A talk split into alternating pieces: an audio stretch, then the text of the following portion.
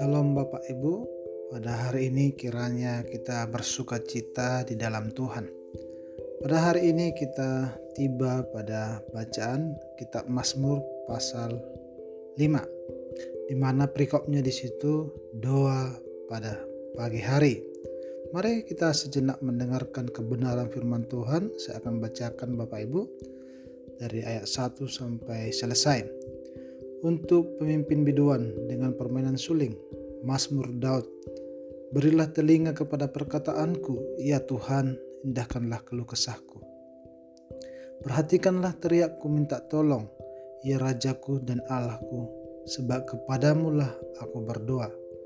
Tuhan, pada waktu pagi engkau mendengarkan seruanku. Pada waktu pagi aku mengatur persembahan bagimu dan aku menunggu, nunggu. Sebab engkau bukanlah Allah yang berkenan kepada kefasikan. Orang jahat tak akan menumpang padamu. Pembual tidak akan tahan di depan matamu. Engkau membenci semua orang yang melakukan kejahatan. Engkau membinasakan orang-orang yang berkata bohong. Tuhan jijik melihat penumpah darah dan penipu. Tetapi aku, berkat kasih setiamu yang besar, aku akan masuk ke dalam rumahmu, sujud menyembah ke baikmu yang kudus dengan takut akan engkau. Tuhan, tuntunlah aku dalam keadilanmu, karena seteruku Ratakanlah jalanmu di depanku, sebab perkataan mereka tidak ada yang jujur, batin mereka penuh kebusukan. Kerongkongan mereka seperti kubur ternganga, lidah mereka merayu-rayu. Biarlah mereka menanggung kesalahan mereka, ya Allah. Biarlah mereka jatuh karena rancangannya sendiri. Buanglah mereka karena banyaknya pelanggaran mereka, sebab mereka memberontak terhadap Engkau. Tetapi semua orang yang berlindung padamu akan bersuka cita. Mereka akan bersorak-sorai selama-lamanya. Karena engkau menaungi mereka dan karena engkau akan bersukaria orang-orang yang mengasihi namamu. Sebab engkaulah yang memberkati orang benar, ya Tuhan, engkau memegari dia dengan anugerahmu seperti perisai.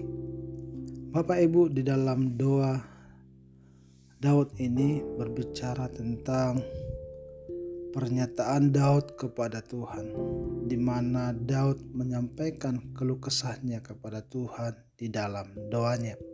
Bapak Ibu, pasti kita setiap pribadi pernah mengalami keluh kesah, sesuatu yang mengganjal dalam hati kita, sehingga kita datang kepada Tuhan, mengungkapkan segala sesuatu kepada Tuhan sebagai ungkapan hati kita. Sama yang seperti yang dialami oleh oleh Daud.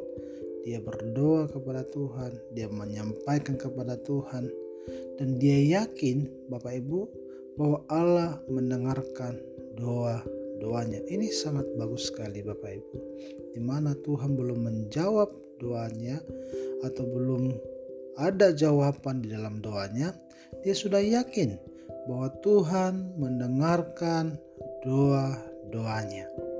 Terkadang kita sebagai orang-orang percaya, kita berdoa kepada Tuhan, menyampaikan kepada Tuhan, tetapi kita tidak meyakini bahwa Tuhan akan menjawab doa-doa kita atau Tuhan mendengarkan doa-doa kita. Di sini kita belajar dari kehidupan Daud di mana dia yakin bahwa Allah akan mendengarkan doa-doanya sehingga dia ber, berharap bahwa Tuhan akan menjawab doa-doanya. Mari kita lihat apa yang didoakan oleh Daud.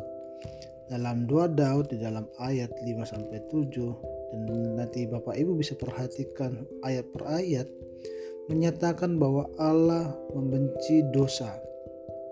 Walaupun Tuhan Maha Pengasih, penyayang, Allah yang kudus dan siap mendengarkan doa, namun bila ada masuk jahat di dalam dirinya atau diri seseorang, pasti Tuhan tidak mau mendengarkan doa-doa mereka. Artinya apa Pak Ibu? Apabila ada orang berdoa kepada Tuhan, tetapi dalam dirinya ada niat jahat atau dia ingin melakukan suatu kejahatan dalam kehidupannya, dia tidak akan mendapatkan jawaban doa daripada Tuhan. Tuhan tidak akan menjawab dia. Kenapa? Karena Tuhan benci dengan kejahatan.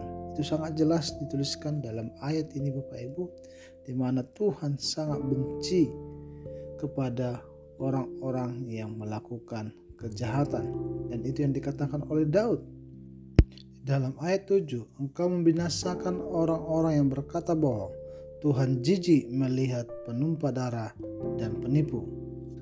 Dalam doa Daud dia melawan orang-orang fasik yang merupakan musuh-musuh Allah dan mereka tidak mendapatkan tempat di dalam kerajaan Allah apabila tidak berbalik dari kehidupannya. Bapak Ibu, itu yang didoakan oleh Daud atau pernyataan Daud di dalam perikop ini bagi orang-orang fasik. Mari kita lihat bagi orang-orang yang benar apa yang dikatakan oleh Daud di dalam ayat-ayat seterusnya. Dia berkata, yang hidup di dalam perlindungan Tuhan akan mengalami sukacita bersorak-sorai sampai selama-lamanya. Ini adalah suatu pernyataan Daud di dalam doanya, di mana orang benar mereka akan hidup dalam perlindungan Tuhan. Orang benar mereka akan mengalami sukacita dan sukacitanya bukan hanya sementara, tapi sukacitanya sampai selama-lamanya di mana mereka akan kembali dalam kerajaan Allah yang sudah disiapkan bagi orang-orang percaya. Dan berikutnya apa yang dikatakan oleh Daud, apabila hidupnya benar di hadapan Tuhan, maka berkat-berkat akan turun atas hidupnya.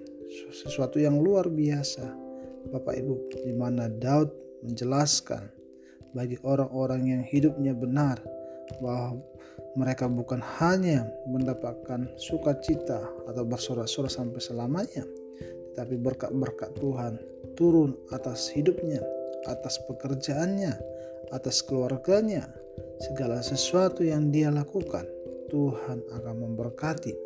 Baik itu berkat sejarah secara rohani atau secara jasmani, Tuhan akan berikan dalam kehidupan orang-orang percaya.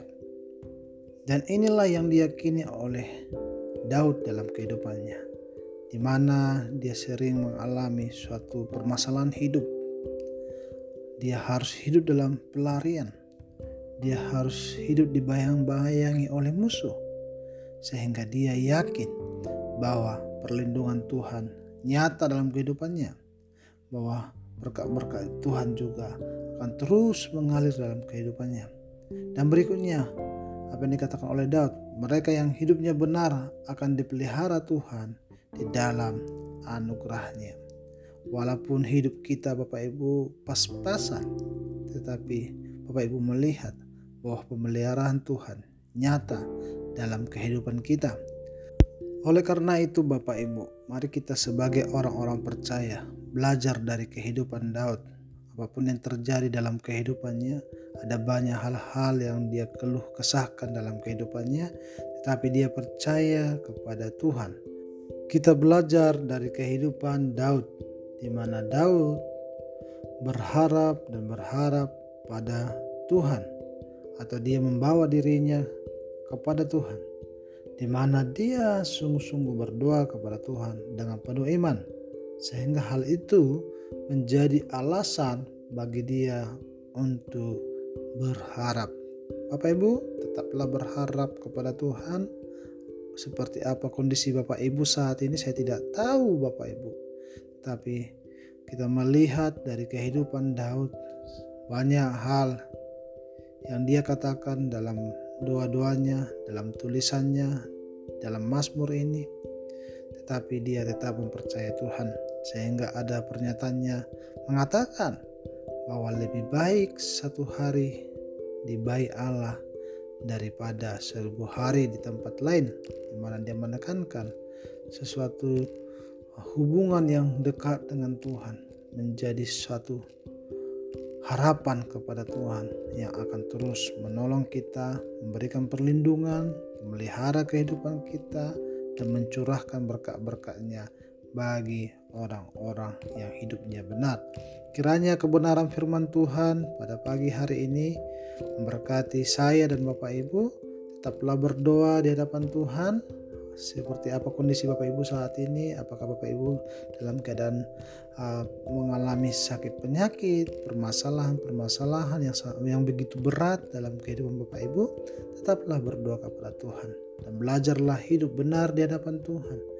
Karena hidup yang benar Tuhan akan berkati. Apabila Bapak Ibu hidup di dalam dosa, biarlah kiranya Bapak Ibu terus meminta pengampunan daripada Tuhan.